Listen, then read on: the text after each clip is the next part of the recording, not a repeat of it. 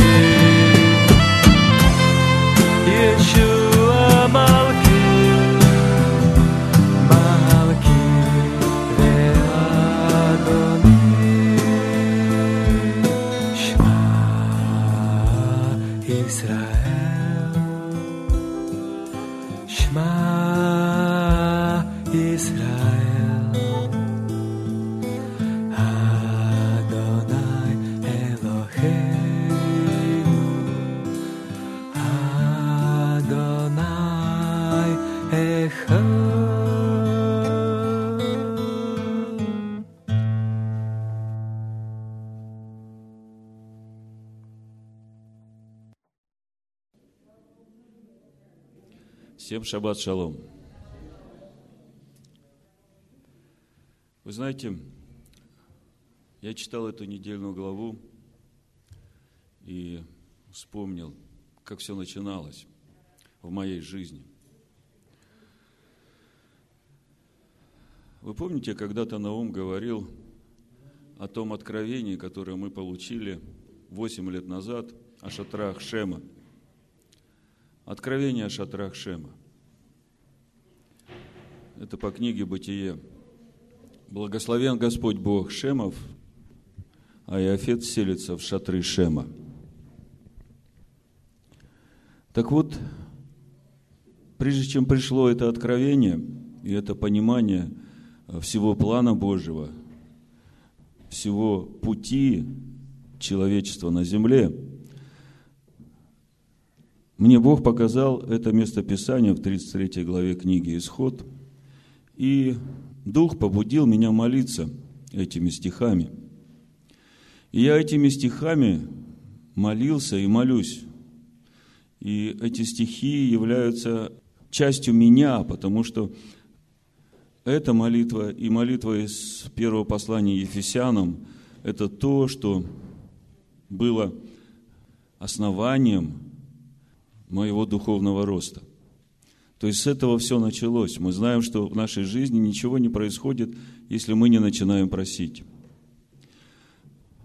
И опять же, если мы просим э, для себя, для удовлетворения своих нужд, то мы не получаем.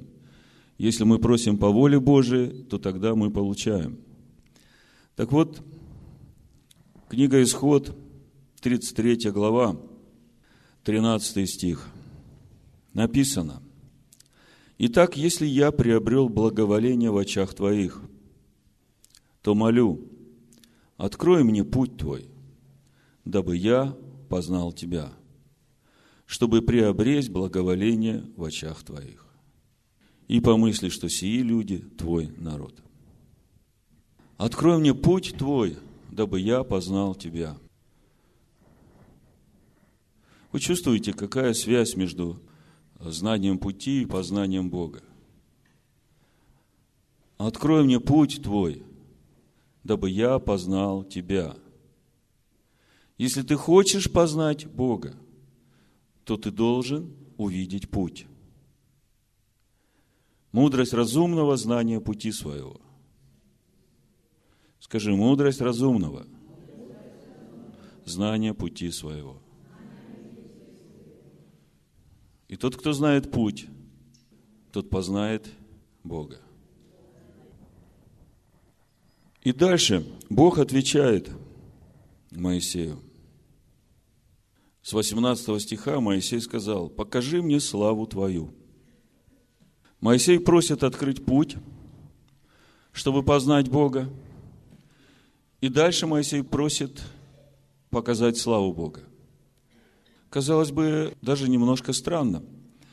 Когда мы читали 24 главу книги «Исход», в 17 стихе мы читали, что Моисей вошел в огонь, поднимаясь на гору, и дальше написано, что вид же славы Господней для народа, оставшегося внизу, был как огонь поедающий. И вот Моисей говорит, открой мне славу Твою, славу, которая суть огонь поедающий для тех, которые смотрят на нее издали. И Господь говорит, я проведу перед тобой всю славу мою и провозглашу имя Аданая пред тобою. И кого помиловать, помилую, кого пожалеть, пожалею. Интересный ответ.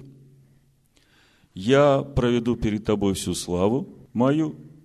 И мы знаем, когда проходила эта слава, там было и огонь, и ветры, и бури, и дальше он говорит, кого помиловать, помилую, кого пожалеть, пожалею.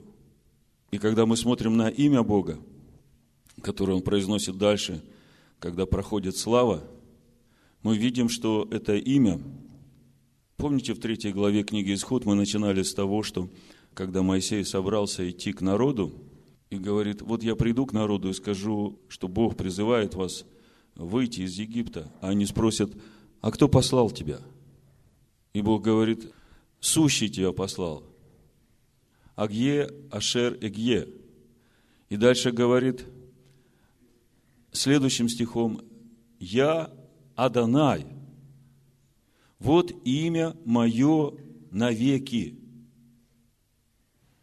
Давайте откроем, чтобы вы прочувствовали это, чтобы вы поняли, что имя Аданая, оно неизменно. Это исход 3.15. И сказал Бог Моисею, так скажи сынам Израилевым, Адонай, в Торе именно так написано, Господь Адонай, Бог отцов наших, Бог Авраама, Бог Исаака и Бог Иакова, послал меня к вам, вот имя мое навеки, и памятование о мне из рода в род. Так вот, имя Аданая, оно неизменно, оно навеки. И Суть этого имени, она как раз раскрыта в 34 главе книги «Исход». Если читать дословно на иврите, я сейчас прочитаю с переводом, почему я это делаю, чтобы вы поняли, почему Бог сказал Моисею, я проведу перед тобой славу мою, И кого помиловать, помилую, кого пожалеть, пожалею. Это все связано именно с сутью Бога, с именем Его, с содержанием Его, с характером Его, с природой Его. И эта природа неизменна, она навеки. Бог, Бог всесильный, Адонай, Адонай, Эль, милостивый, Рахум, и милосердный, Ханун, долготерпеливый, Эрех, Апаим, тот, чьи любовь и справедливость безмерны, Рав Хесет Веемет, помнящий добрые дела отцов для тысяч поколений их потомков, Нацер Хесет Лаалафим, прощающий грех, Насе Авон, и непокорность, Пыша, и заблуждение, Хата, и очищающий раскаявшегося, но не очищающий не раскаявшегося. В ло Янаке. Это есть сущность имени Аданая. Имени, которое навеки, которое неизменно. И когда вы вдумаетесь вот в последнюю фразу в Энаке ло Янаке, очищающий раскаявшегося и не очищающий не раскаявшегося, тогда вы поймете, почему Бог именно так сказал Моисею. Я проведу перед тобой всю славу мою, провозглашу перед тобой имя мое, и кого помиловать, помилую, и кого пожалеть, пожалею. Скажите мне вы теперь, если вы меня поняли, почему Бог именно так сказал? Кого помиловать, помилую, кого пожалеть, пожалею. Кто это будет? Кто будет помилован и кого пожалеет Бог? Вот. В Инаке Луэнаке. Очищающий раскаявшегося и не очищающий не раскаявшегося.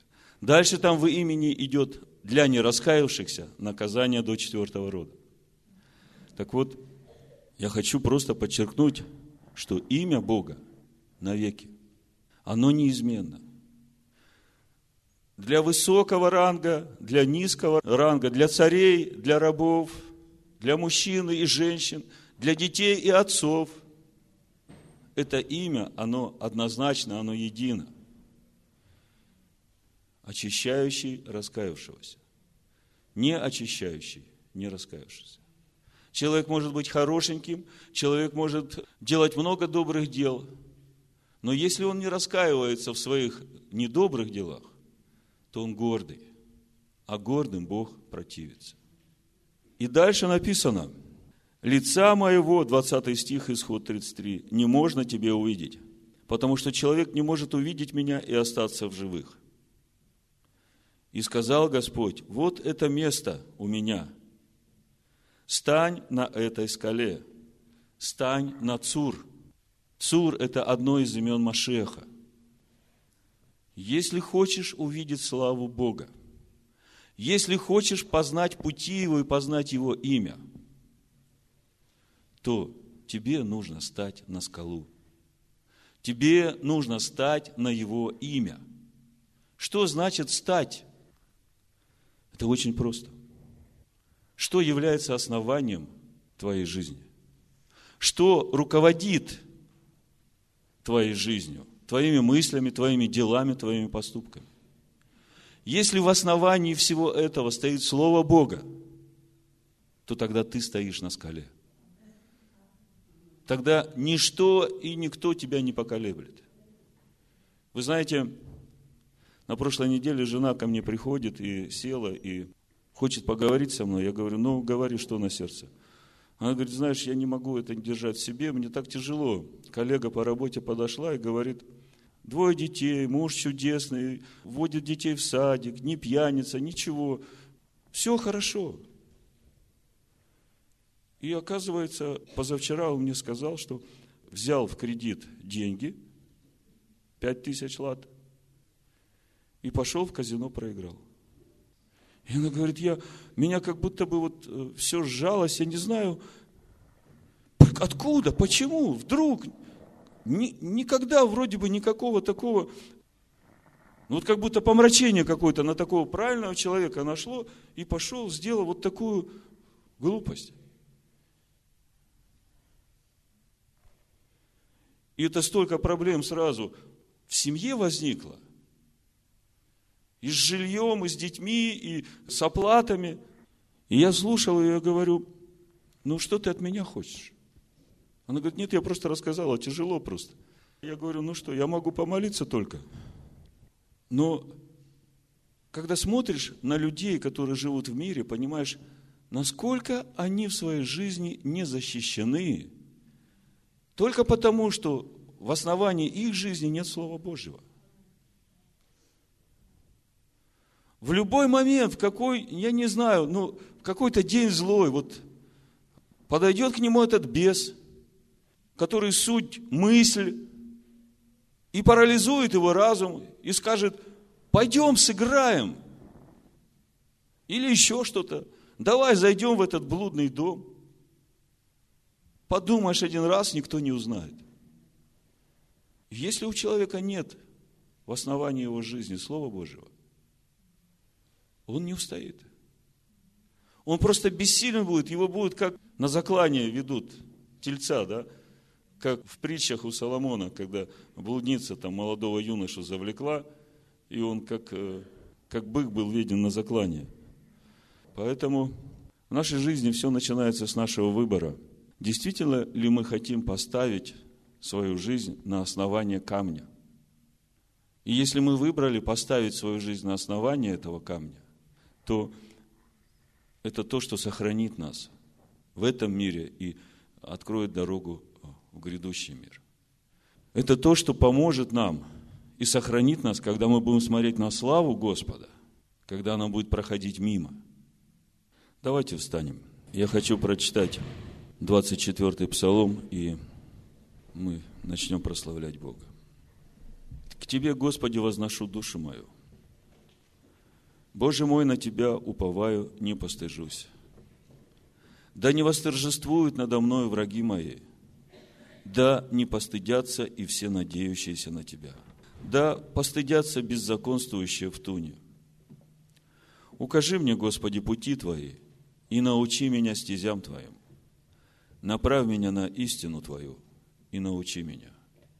Давайте все вместе. Укажи мне, Господи, пути Твои и научи меня стезям Твоим. Направь меня на истину Твою и научи меня, ибо Ты Бог спасения моего. На Тебя надеюсь всякий день. Вспомни щедроты Твои, Господи, и милости Твои, ибо они от века. Грехов юности моей и преступлений моих не вспоминаю. По милости Твоей вспомни меня Ты. Ради благости Твоей, Господи. Благ и праведен Господь посему наставляет грешников на путь. Направляет кротких к правде и научает кротких путям своим. Все пути Господни – милость и истина к хранящим завет Его и откровение Его. Ради имени Твоего, Господи, прости согрешение мое, ибо велико оно. Кто есть человек, боящийся Господа? Ему укажет Он путь, который избрать. Душа его прибудет во благе, и семя его наследует землю. Тайна Господня – боящимся Его. И завет свой Он открывает им. Очи мои всегда к Господу. Ибо Он извлекает из сети ноги мои. Презри на меня и помилуй меня, ибо я одинок и угнетен – скорби сердца моего умножились, Выведи меня из бед моих. Презри на страдание мое и на изнеможение мое. И прости мне все грехи мои. Посмотри на врагов моих. Как много их. И какую лютою ненавистью они ненавидят меня. Сохрани душу мою и избавь меня. Да не постыжусь, что я на Тебя уповаю. Непорочность и правота да охраняют меня, ибо я на Тебя надеюсь. Избавь, Боже, Израиля от всех скорбей его. Бешем Ишуа Машихейну. Амин. Слава Богу. Вы знаете, тайны Господни открываются боящимся Его. И каждый раз я читаю Тору, благодарен Господу за то, что это не кажется для меня рутинным занятием. Новый Завет открывается через Тору. И мне радостно, что вы меня понимаете. Давайте продолжим углубление в Тору. И я сегодня хочу говорить об очень серьезной теме. И даже, может быть, это будет не проповедь, а более учение, потому что для меня самого это было откровением.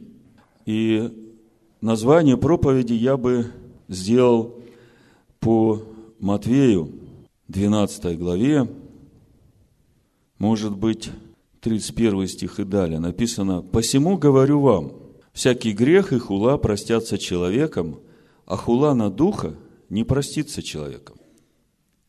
Если кто скажет слово на Сына Человеческого, простится ему. Если же кто скажет на Духа Святого, не простится ему ни в всем веке, ни в будущем.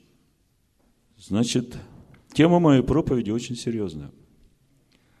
Хула на Духа Святого не простится. И я хочу сегодня вместе с вами рассмотреть, что же есть поистине хула на Духа Святого. Потому что если мы не имеем откровения о том, что является хулой на Духа Святого, то мы можем по неведению оказаться в ряду тех, кто хулят Духа Святого. Вы согласны со мной? Согласны, что это очень важно для нас. И когда я читал сегодняшнюю недельную главу и размышлял, то мне вдруг в один момент открылось понимание, э, что же является хулой на Духа Святого.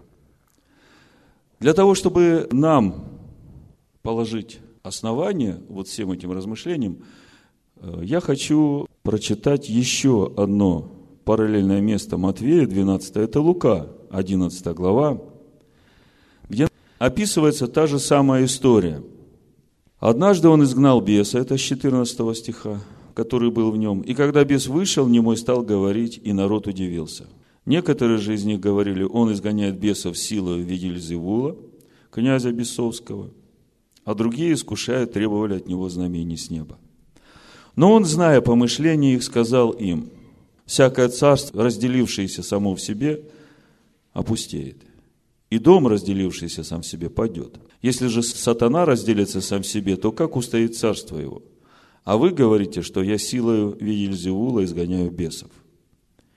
И если я силой Виельзевула изгоняю бесов, то сыновья ваши, чьею силою изгоняют их посему они будут вам судьями. И вот 20 стих.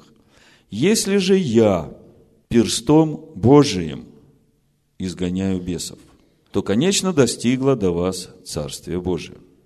Если же я перстом Божьим изгоняю. Обратите внимание на то, что в Евангелии от Матвея написано, если я Духом Божьим изгоняю, да? А здесь написано, если я перстом Божьим изгоняю. То есть, в понимании Писаний, Дух Божий и перст Божий – это одно и то же. Вот это очень важно понимать, потому что теперь мы э, возвратимся в недельную главу. Наум сегодня уже говорил о том, что скрижали были написаны перстом Божьим. Скрижали были написаны перстом Божьим. То есть, если просто сейчас сказать, что всякое дерзкое отношение к тому, что написано перстом Божьим, уже является хулой на Духа Святого. Вот теперь я вам буду углубляться в Писание, все показывать, но вы уже главную мысль уловили. Теперь просто я хочу вам э, на примере Писаний показать, где и как рождается эта хула на Дух Божий. Значит, исход 31 глава, Наум уже читал это место Писания сегодня, и я его немножко расширю с 12 стиха. «И сказал Господь Моисею, говоря, скажи сынам Израилевым так, субботы мои соблюдайте, ибо это знамение между мною и вами в роды ваши. Дабы вы знали, что я, Адонай, освящающий вас. Соблюдайте субботу, ибо она свята для вас. Кто осквернит ее, тот да будет предан смерти. Кто станет вону делать дело, та душа должна быть истреблена из среды народа своего. Шесть дней пусть делают дела, в седьмой день – суббота покоя, посвященная Господу. Всякий, кто делает дело в день субботний, да будет предан смерти. И пусть хранят сыны Израилевы субботу, празднуя субботу. В синодальном переводе написано. В роды свои, как завет вечный. В оригинале на иврите написано Лаасот эт ашабат. Что значит делая субботу.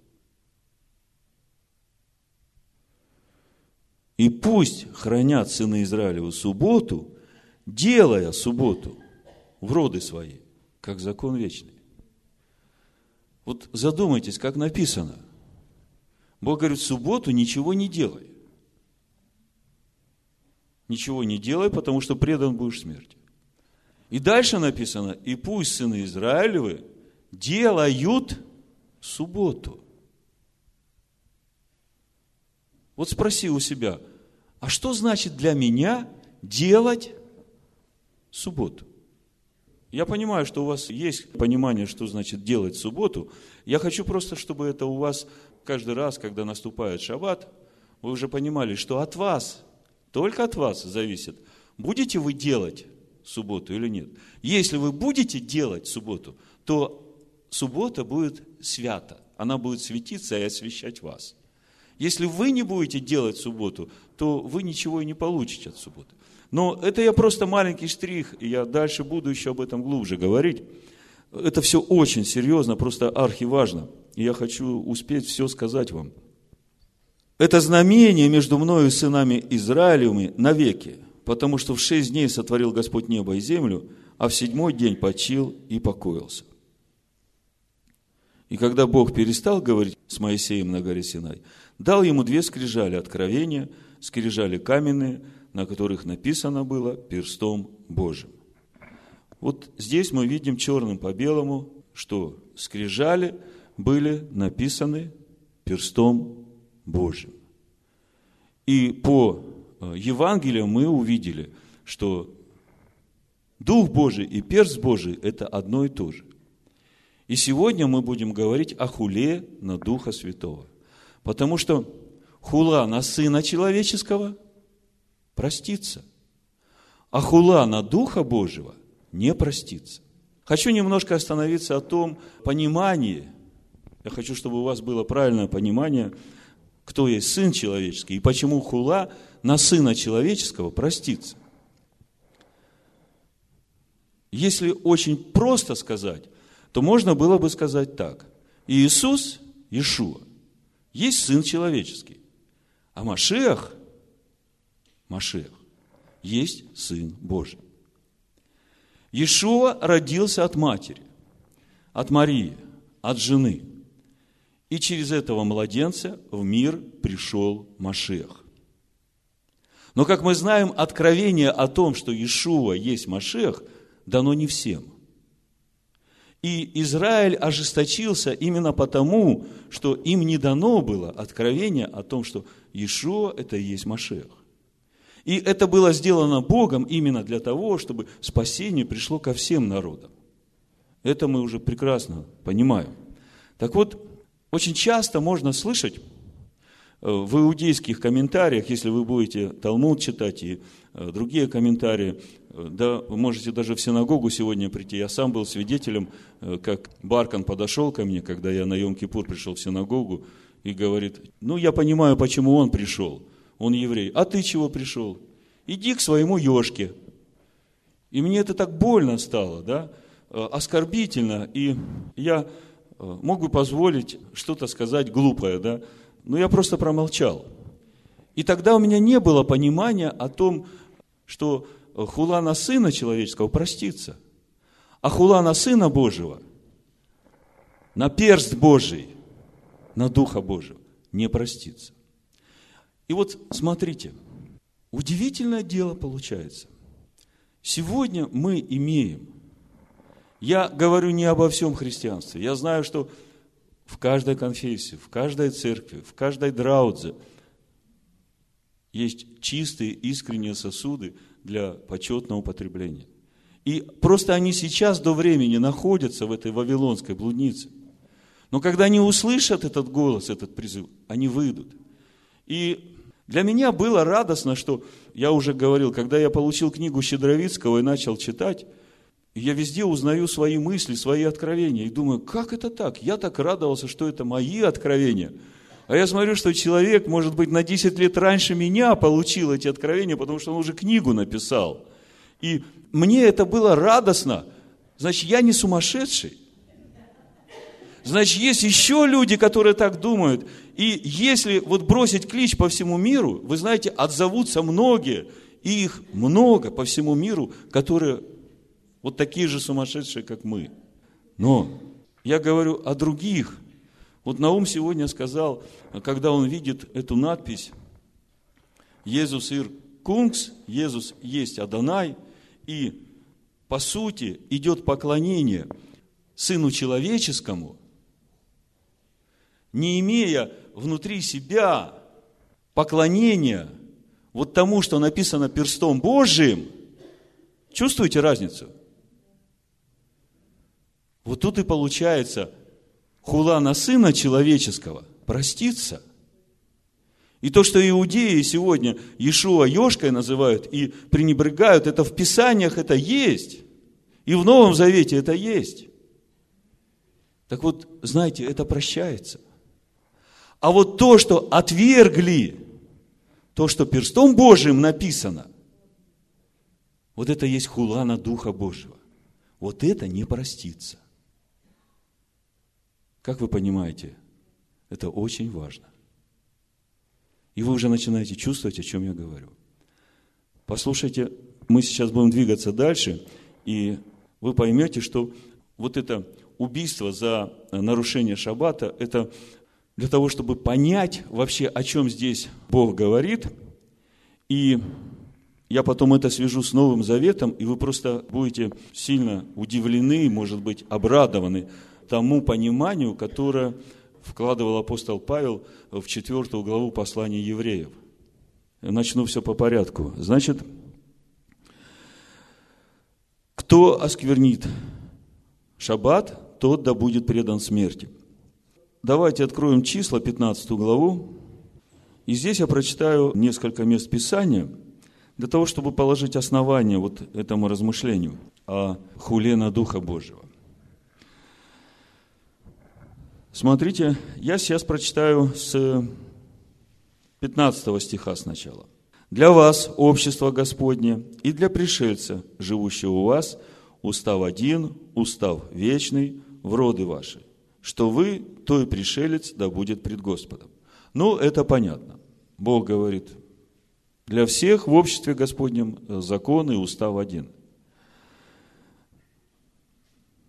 Закон один и одни права, да будут у вас, да будут для вас и для пришельца, живущего у вас. То есть, есть законы, есть права. И Слово говорит, что и права, и закон То есть и ответственность, и возможности одни и те же. Что у пришельца, что у природного жителя. Иногда вы можете встретить слово «туземец». Туземец – это природный житель, это тот, который из колена Якова. Так вот, дальше, 27 стих. Если же один кто согрешит по неведению, скажи, согрешит по неведению. Вот э, сейчас начинается градация греха. Есть грех по неведению, а есть грех, который совершается дерзкой рукой. И вот, чтобы увидеть это, я это прочитаю, и потом мы будем читать послание евреев, и вы что-то там увидите, чего вы доселе не видели. Значит, если же один, кто согрешит по неведению, то пусть принесет козу однолетнюю в жертву за грех и очистит священник душу, соделавшую по ошибке грех пред Господом, и очищена будет душа, и прощено будет ей. Один закон да будет для вас и для природного жителя из сынов Израилевых, так и для пришельца, живущего у вас, если кто что сделает по ошибке. Значит, тут все понятно. Если кто-то согрешил по неведению, по ошибке, потому что, ну, его так научили, и он послушный, и он так делает, но когда ему открывается, что он что-то делает неправильно, и он знает, что то, что ему открылось, это истина, он просто приходит к Богу и кается в этом искренне, и покаяние несет за собой уже обращение, то есть уже правильный образ жизни. И слово, вы знаете, Новый Завет именно так и говорит. И прощено им будет, и очищена будет душа, да, и не будет греха на нем. А жертва уже принесена, совершенная жертва. Дальше 30 стих, 15 глава чисел. Если же кто из туземцев или из пришельцев, то есть из народа Господня или из пришельцев, сделает что дерзкою рукою. Вот это вот дерзкою рукою вы должны прочувствовать. Дальше там будет это раскрыто. То он хулит Господа. Истребится душа та из народа своего. И вот смотрите, расшифровка, что значит сделать дерзкой рукою. Стих 31.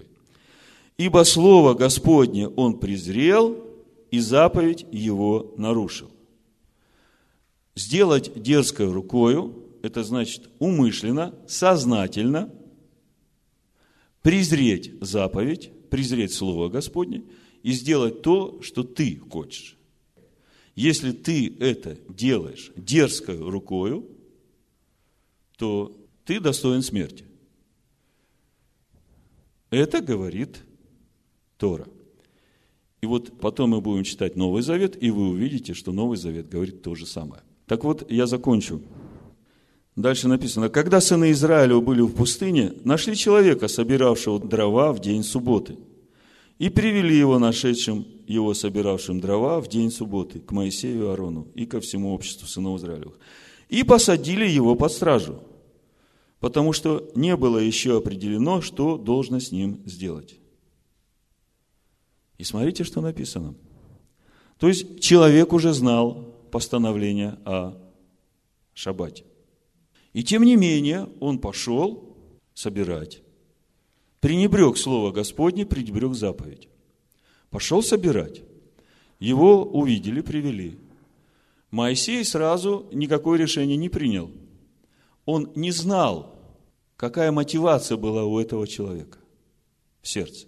Бог ведь сердцеведец – его посадили под стражу, и смотрите, как дальше написано. «И сказал Господь Моисею, должен умереть человек сей». Господь сказал. Потому что, когда он сидел под стражей, и Моисей стоял в молитве, Бог говорит Моисею, я вижу сердце этого человека. Он это сделал дерзкою рукою.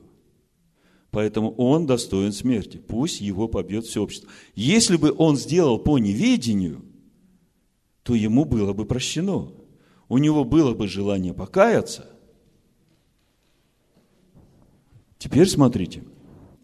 Вывело его все общество из стана и побило, да? Теперь давайте откроем послание евреям, четвертую главу, и углубимся в нее. Послание евреям, четвертая глава. Я буду читать сначала, но прежде вот эту мысль закончу, и тогда буду читать сначала, потому что здесь все очень важно. 12 стих послания евреям вам всем хорошо известен. Написано, «Ибо Слово Божие живо и действенно, и острее всякого меча обоюдоострого, оно проникает до разделения души и духа, и составов и мозгов, и судит помышления и намерения сердечные. Мы все комментируем это место Писания.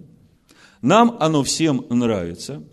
И мы его понимали как место Писания, которое предназначено для того, чтобы очищать наши души. Да? И это правильное понимание. Это правильное понимание для тех, которые что-то делают по неведению. Но есть еще другое понимание для тех, которые делают дерзкой рукою. И следующий стих, который здесь написан, он как раз об этом и говорит. Смотрите, Слово Божие живое, потому что оно написано перстом Божьим, и в нем Дух Божий, и оно проникает внутрь человека и судит, с каким намерением, с какими помышлениями он приступил ту или другую заповедь. Слово Божие. И дальше написано. И нет твари, 13 стих, сокровенной от него. Но все ободнажено и открыто перед очами его. Ему дадим отчет. Тогда скажите мне, зачем Слово Божие проникает внутрь нас до разделения духа и души, составов и мозгов и судит наши намерения и помышления. Если кто сделает по неведению, и когда Слово Божие проникает в тебя, и ты получаешь откровение, ты бежишь к Богу и говоришь, Господи, прости меня. Я согрешил, но я понимаю, что это неправильно. Я больше так делать не буду. Поддержи меня на этом пути. Нам для того эта жизнь и дана, и для того Бог нам этот путь открывает, чтобы нам возрастать в эту жизнь. Но если мы делаем что-то дерзкой рукой, пренебрегая Слово Божие, написанные заповеди перстом Божьим, и еще доказываем что-то в свою правоту, как бы оправдывая свое беззаконие своим умствованием, тогда ему дадим отчет, когда придет время суда. Но поскольку сейчас время долготерпения, и Иешуа все еще покрывает нас и ходатайствует, поэтому еще есть время покаяться для каждого, который будет слушать эту кассету. Теперь я буду читать с самого начала четвертую главу, и для вас она будет раскрываться совсем по-другому. Написано с первого стиха, «Посему будем опасаться, чтобы, когда еще остается обетование войти в покой его, не оказался кто из вас опоздавшим. Значит, есть возможность войти в его покой. И Павел говорит, что пока есть эта возможность, поторопитесь, чтобы кто-нибудь из вас не оказался опоздавшим. Дальше второй стих написано, «Ибо и нам оно возвещено, как и тем. Ибо и нам оно, кто оно? Слово. Как и тем. Кому тем? Тем, которые вышли из Египта. Апостол Павел говорит, что нам должно быть возвещено то же самое Слово Божие, которое было возвещено и тем, которые вышли из Египта – вот сейчас задумайтесь над тем. Вы многие вышли из разных церквей. Подумайте о своих братьях и сестрах, которые сидят там, и скажите в сердце своем себе, мне не надо. А слышат ли они в истине то слово, которое было возвещено нашим отцам, которые вышли из Египта? Вот это вот и есть беда. Ибо и нам оно возвещено, как и тем. Но не принесло им пользы слово слышанное, не растворенное верою слышавших. Тот, который вышел в субботу собирать дрова, он не растворил верой слово слышанное. Он был побит. Сегодня Писание говорит, что нам возвещено это слово. Мы можем кого-то там э, винить. Пастор заблуждается, там, конфессия заблуждается, доктрина не та, там, вот и мы там находимся, там, вот в этом варимся, и мы не виноваты. А Писание говорит, что нам возвещено. У каждого есть Слово Божие. Каждый, который приобрел благоволение и которому открылся Спаситель, он уже обрел благоволение, и ему уже дано слово, и ум открыт к разумению Писания. Поэтому, если написано, что нам возвещено, то значит возвещено. И уже трудно будет найти оправдание, когда ты будешь давать отчет, что тебе не возвещено было. Если тебе в церкви об этом не возвещали, то что ты делал остальные дни? Почему ты не вникал сам в Слово? Каждый человек может заблуждаться, но у тебя есть Дух Святой, наставник, который и будет тебя учить и наставлять всему, что говорит Слово Божие. Для тебя только надо с открытым сердцем, с доверием к этому подходить. А входим в покой мы, уверовавшие, так как Он сказал, я поклялся в гневе моем, что они не войдут в покой мой, хотя дела его были совершены еще в начале мира. Ибо негде сказано о седьмом не так, и почил Бог в день седьмой от всех дел своих. Вы знаете, здесь такая глубина. Казалось бы, при чем здесь не вошедшее в покой, не растворившее слово верою, и седьмой день, который был сотворен еще от начала мира – Какая связь? Вы знаете, самая прямая. Ибо тот седьмой день, который Бог сотворил, и в который вошел в покой, это и есть тот день, то царство возлюбленного Его Сына, суть Слова Божьего, в которое вошли все, растворившие верой это Слово, и успокоились. Помните, в Матвея, прошлый шаббат, 12 главе, Иешуа говорит, «Придите и научитесь от меня, ибо я кроток и смирен сердцем, и найдете покой душам своим». И в псалме написано, «Вот я иду, закон твой в сердце моем». Вот откуда приходит покой душе, когда в сердце закон Бога. Так вот, если посмотреть на заповедь о субботе – которую Бог дает. Во-первых, Он всегда говорит, помни день субботний. Заповедь о шаббате начинается с того, что помни. Почему помни? Потому что она была сказана еще Адаму. И ты, будучи в чреслах Адама, слышал ее, и ты ее должен помнить всегда. А помнить это значит хранить. И если вы посмотрите и сравните заповедь о шаббате в книге «Исход», давайте вместе посмотрим – чтобы вы были удостоверены в этом сами внутри. Заповедь о Шаббате, исход 20 глава, с 8 стиха написано. «Помни день субботний, чтобы светить его. Шесть дней работай и делай всякие дела твои. А в седьмой день суббота Господу Богу твоему. Делай субботу. Лаасот эт а шаббат и 11 стих. «Ибо в шесть дней создал Господь небо и землю, море и все, что в них, а в день седьмой почил. Посему благословил Господь день субботний и осветил его».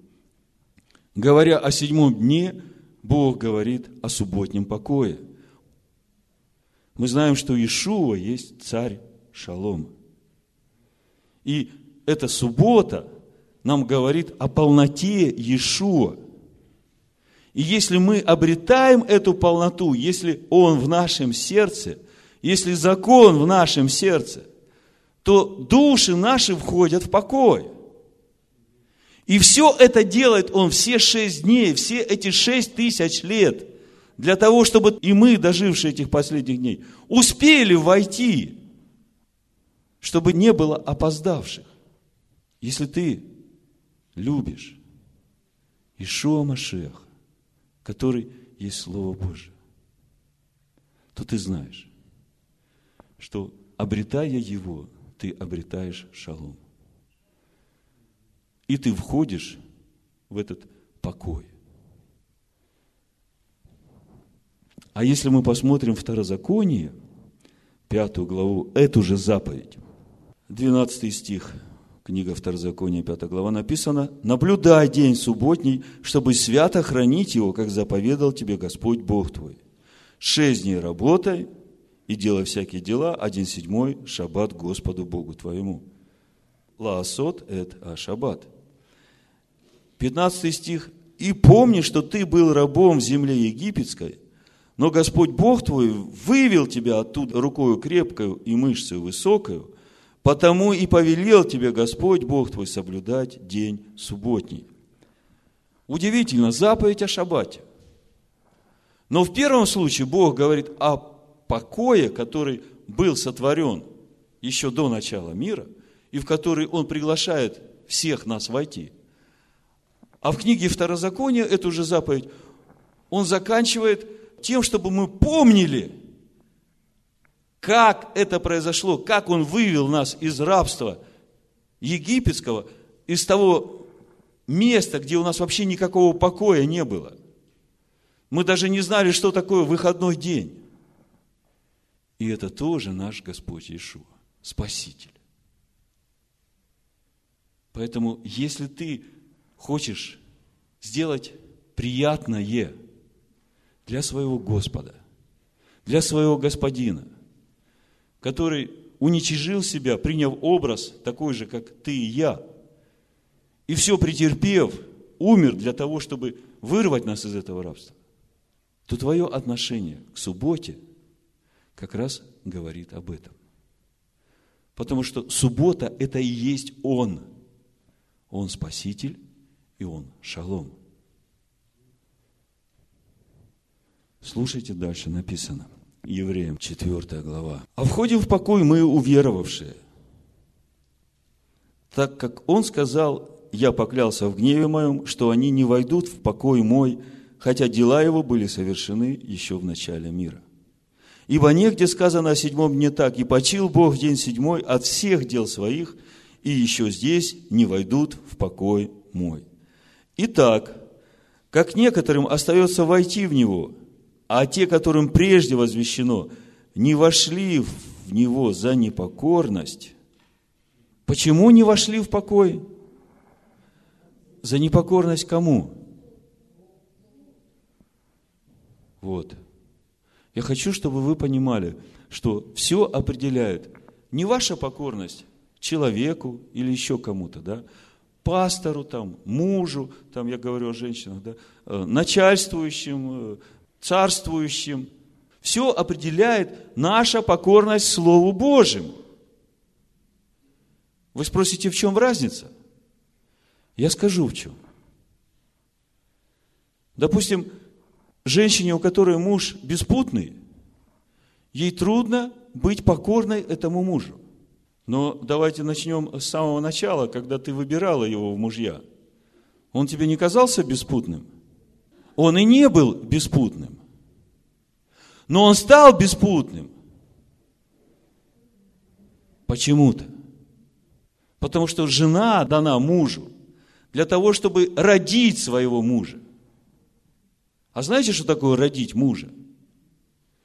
Я не говорю о том, что он должен родиться из твоих чресел – я говорю о том, что жена та, которая должна увидеть его истинное предназначение и вырастить его в этом направлении, и быть опорой, и толкать его, и толкать его, и толкать его, и быть поддержкой до тех пор, пока он уже сам не поверит, что действительно он ухватился за это. Вы знаете, сколько раз я готов был убежать вот с этого места, на которое мне Бог поставил, вот за эти восемь лет – ну, может быть, четыре или пять раз, когда я уже говорил, Господи, я не могу, да вообще, я устал, мне это надоело. Я хочу, как все нормальные люди, жить, ходить на работу, приходить, смотреть телевизор, с детьми по воскресеньям ходить в сад или куда-то. Понимаете, Бог всем нам дает возможность. Если мы воспользуемся ею, мы, конечно, платим цену. Но это, это наш выбор. Мы можем пропустить эту возможность. И мы остаемся с тем, что мы имели. Но Бог каждому человеку дает эту возможность. И возвышение в жизнь человека приходит не от других людей, не от блата, не от родственников, не от севера, не от запада, не от пустыни, Писание говорит. Возвышение в жизнь человека приходит от Господа. Как приходит? Очень просто.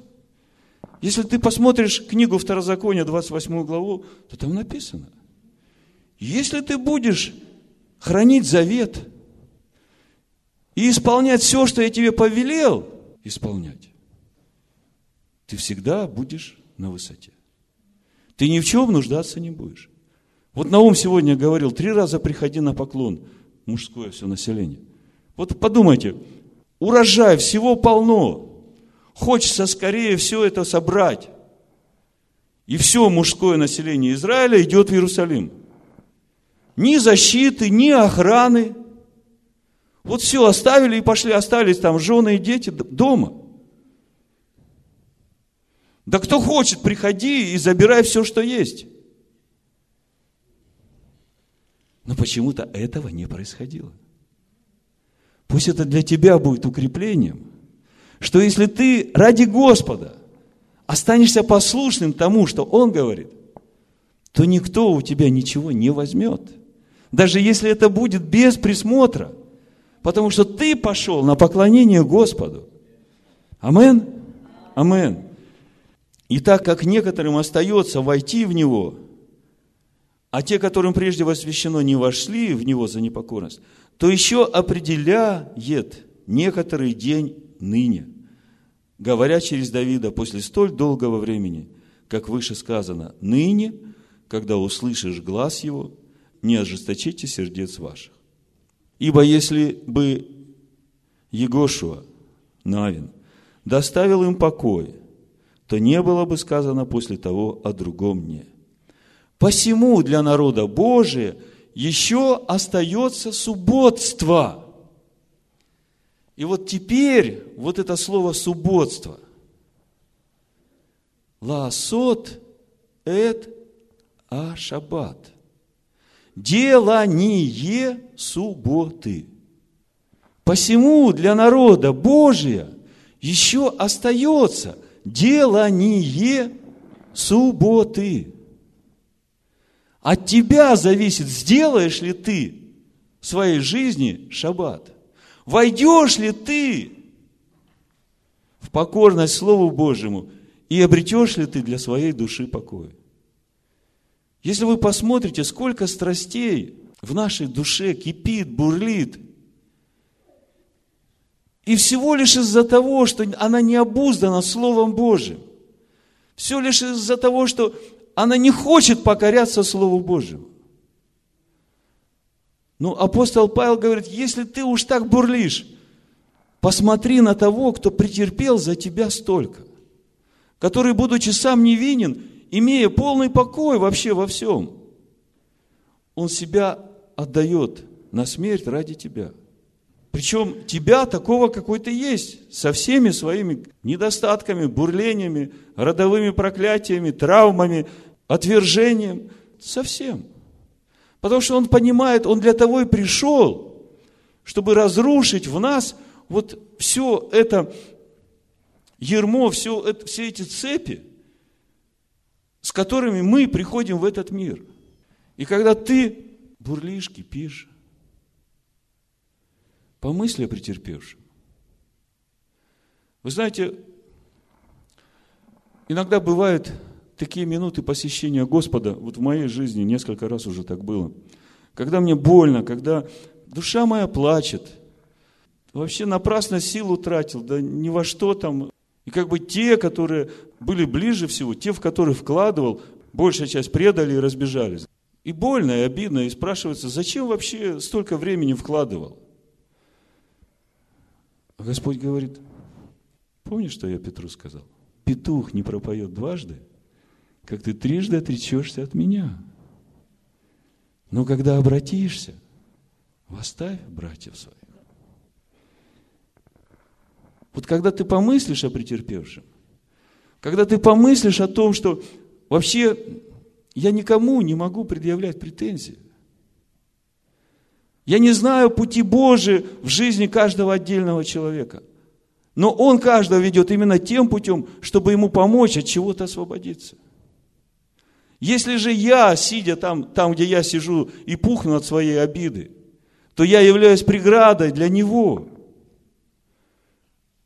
Я преградой становлюсь, ему усложняю этот путь освобождения. Если я это все отпускаю и доверяю Богу, послушаюсь Его Слову, чем я лучше Его? Не думай, что ты лучше других, но если Он тебя любит, если Он к тебе приходит и вот своей любовью касается к тебе и говорит, слушай, вот такой, какой ты есть. Трижды предал меня, трижды отрекся от меня. А я пришел и говорю, любишь ли ты меня? Когда он так приходит и говорит, любишь ли ты меня? Ну что тут скажешь? Господи, люблю. Ну так если любишь, что ты еще кипишь? Если любишь, отпусти все это. Это вообще все не твое. Это твоя ветхая душа. А я хочу, чтобы она вошла в покой. Пусть туда любовь моя придет. Отпусти это все. Покайся и пой. Поэтому для народа Божия все еще остается субботство. Ибо кто вошел в покой его, тот и сам успокоился от дел своих, как и Бог от своих. У евреев есть такая мудрость. Не евреи сохранили субботу, а суббота сохранила евреев. Апостол Павел то же самое говорит. Ибо если ты вошел в покой его, то ты и сам успокоился от всех дел своих. Смотрите, когда я вхожу в покой Его, когда я становлюсь покорным Его Слову, покорным не от ума, а от сердца, потому что это становится формулой моей жизни, образом моей жизни, образом моего мышления, образом того, как мне относиться к другим людям. Каждое слово, каждый стих. Я не могу чем-то пренебречь. Не могу по той простой причине, что хула на Духа Божьего не простится. Если я буду что-то делать дерзкой рукою, пренебрегая, зная, что написано, и буду пренебрегать этим, то это и есть хула на Духа Божьего. Не простится. Итак, постараемся войти в покой Он, и чтобы кто по тому же примеру не впал в непокорность, ибо. Вот это ибо подводит итог вот этому всему рассуждению 4 главы. Покорных и непокорных, вошедших в покой Божих и не вошедших. И вот это ибо как раз сейчас будет делить по полочкам. По неведению или дерзкой рукой. Ибо Слово Божие живо и действенно – и острее всякого меча обоюдоострого. Оно проникает до разделения души и духа, составов и мозгов, и судит помышления и намерения сердечные. Ты никуда не убежишь от Слова Божьего. Ты никуда не спрячешься от Слова Божьего. Оно тебя в любом месте найдет и просветит тебя до самой глубины. И ты посидишь какое-то время – как тот человек, который нарушил шаббат, Моисей говорит, пусть он подождет, посидит там, заприте его. А потом Господь скажет, он это сделал дерзкой рукою, достоин смерти. Об этом здесь говорит апостол Павел или о чем-то другом? И нет твари сокровенной от него, то есть скрытой. Вообще нет ничего скрытого от него но все обнажено и открыто пред очами его, ему дадим отчет. Вот представьте, если бы нам с самого начала просто сказали, Вот у тебя есть Писание. Ты вообще уже благословен тем, что ты уже обрел благоволение у Бога. Потому что Бог тебя услышал и призвал в царство своего сына. Вот оно, царство его сына. Вот оно, входи в него. Будь покорным. И пусть душа твоя войдет в покой, когда ты примешь это, как руководство твоей жизни. Но если ты это беру, это не беру, подумайте, в Новом Завете, в книге Откровения в первой главе, которые исказили, перевод исказили, Десятый стих написано, «Я был в духе в день воскресный и слышал позади себя громкий голос». «Я был в духе в день воскресный» написано. В оригинале написано, «Я был в духе в день Аданая». Скажите мне, какой день является днем Аданая? Помни день субботний. Ибо он еще до сотворения мира его уже отделил. Ишуа говорит, молитесь о том, что когда будет бегство ваше, чтобы это бегство не было зимой, и чтобы это бегство не было в шаббат. Ишуа говорит, молиться об этом. Потому что если ты побежишь в шаббат, возьмешь эти вещи, будешь обуздан страхом, ты потерял покой, ты потерял веру. Сын человеческий, когда придет на землю, найдет ли веру? А какую веру он должен найти? Веру в Слово Божие, в тех, которые сохранят это Слово. И свидетельством их веры будет их образ жизни. А другого варианта нет. Хула на Сына Человеческого простится хула на Духа Божьего не простится. Послание евреям об этом же дальше апостол Павел говорит. 10 глава, с 26 стиха. «Ибо если мы, получивши познание истины, произвольно грешим, ибо если мы, получивши познание истины, дерзкой рукою начинаем что-то делать против Слова, то не остается более жертвы за грехи, но некое страшное ожидание суда и ярость огня готово пожрать противников, противящихся, которые дерзко рукой хулят Духа Божьего. Если отвергшийся закона Моисеева при двух или трех свидетелях без милосердия наказывался смертью, и мы видели, как это происходило – Бог говорил, потому что Бог смотрел в сердце человека и видел, по неведению это сделал или умышленно, и говорил тогда, что делать. То сколь тягчайшему, думаете, наказанию повинен будет тот, кто попирает Сына Божия. И Сын Божий – это не Сын человеческий. Чтобы вы почувствовали разницу – я вам просто дам одно место Писания. Марка 14 глава, 21 стих. Написано, Впрочем, Сын Человеческий идет, как написано о нем. Смотрите, какое сочетание. Сын Человеческий идет, как написано о нем. Где написано? А Слово Божие кто есть?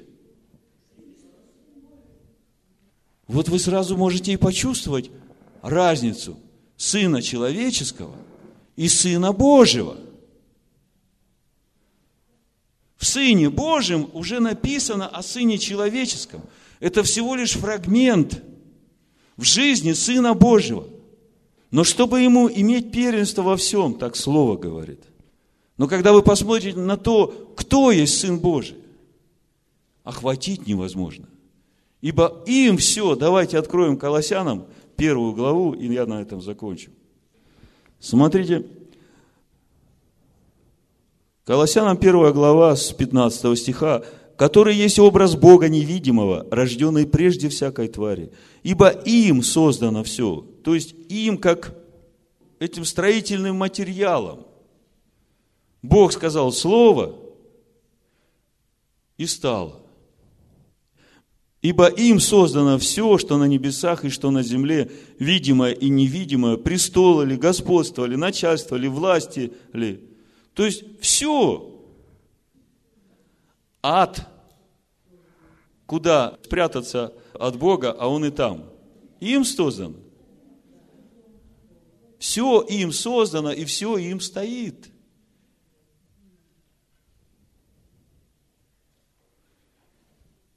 Вдумайтесь в величие того, кто пришел в образе Сына Человеческого, чтобы спасти нас.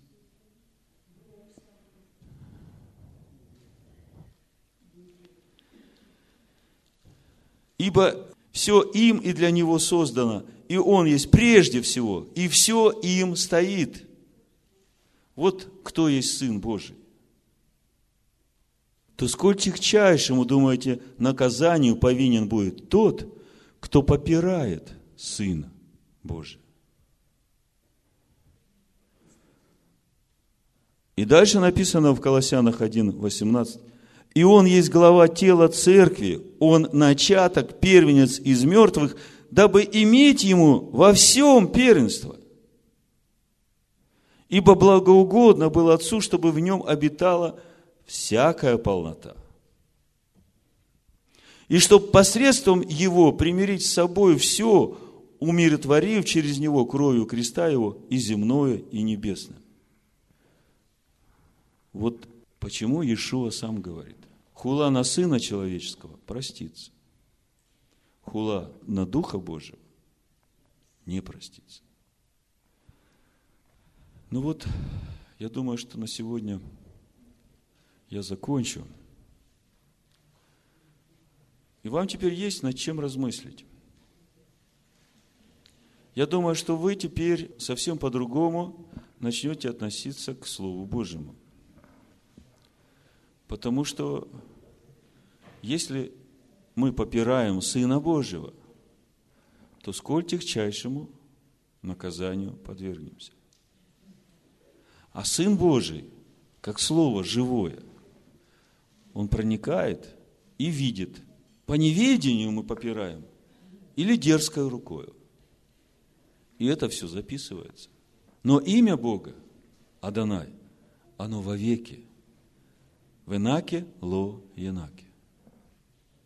Если посмотреть комментарии Санчина, прощающий грех и беззаконие, там написано, что Бог прощает даже и умышленный грех если человек раскаивается. Вот насколько велика его милость. Поэтому будем торопиться войти в его покой, чтобы не погибнуть нам, как тем, которые были непокорны его слову. Потому что и нам оно возвещено, как и им. Амен. Амен. Слава Богу. Наум, пожалуйста. Аллилуйя. Слава тебе, Господи. Мы благодарим Тебя за слово жизни, которое пришло в нашу жизнь, чтобы исцелить души наши, чтобы оживотворить светом Твоим, чтобы мы вошли в Твой покой и успокоились от дел своих. и больше не заботились, не суетились, но все предавали в руки Твои.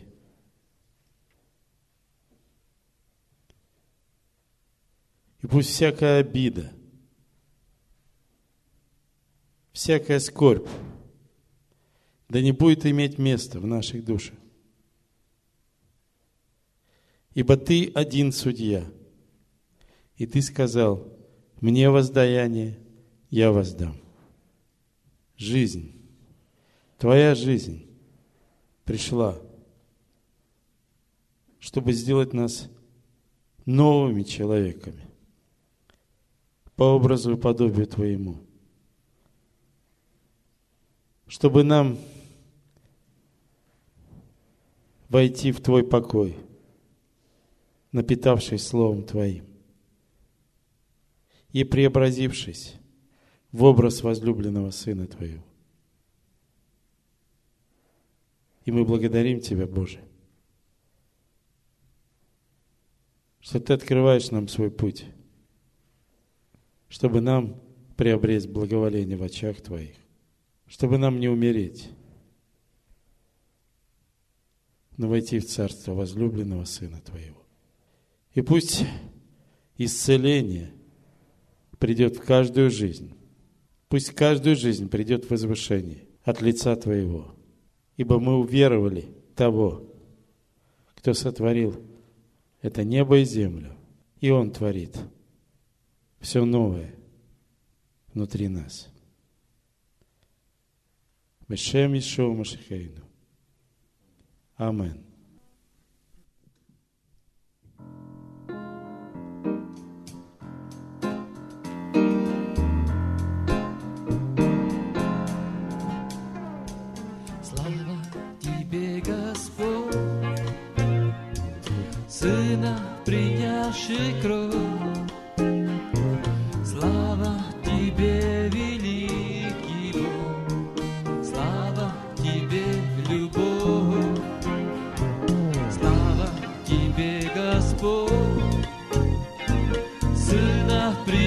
Принявший кровь.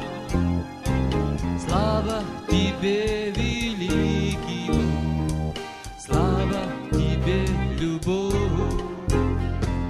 О, как прекрасен Ты, чудо во мне живет.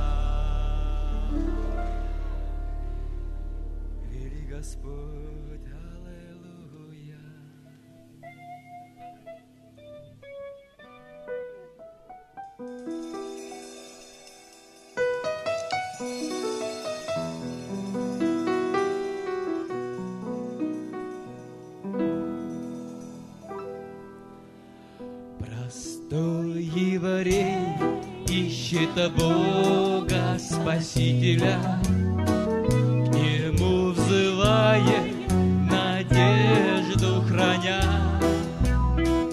Ты обратись ко мне, Боже, обратись, Своим спасением Ты ко мне явись. Простой еврей ищет Бога, сияет, надежду храня. и обратись ко мне, Боже,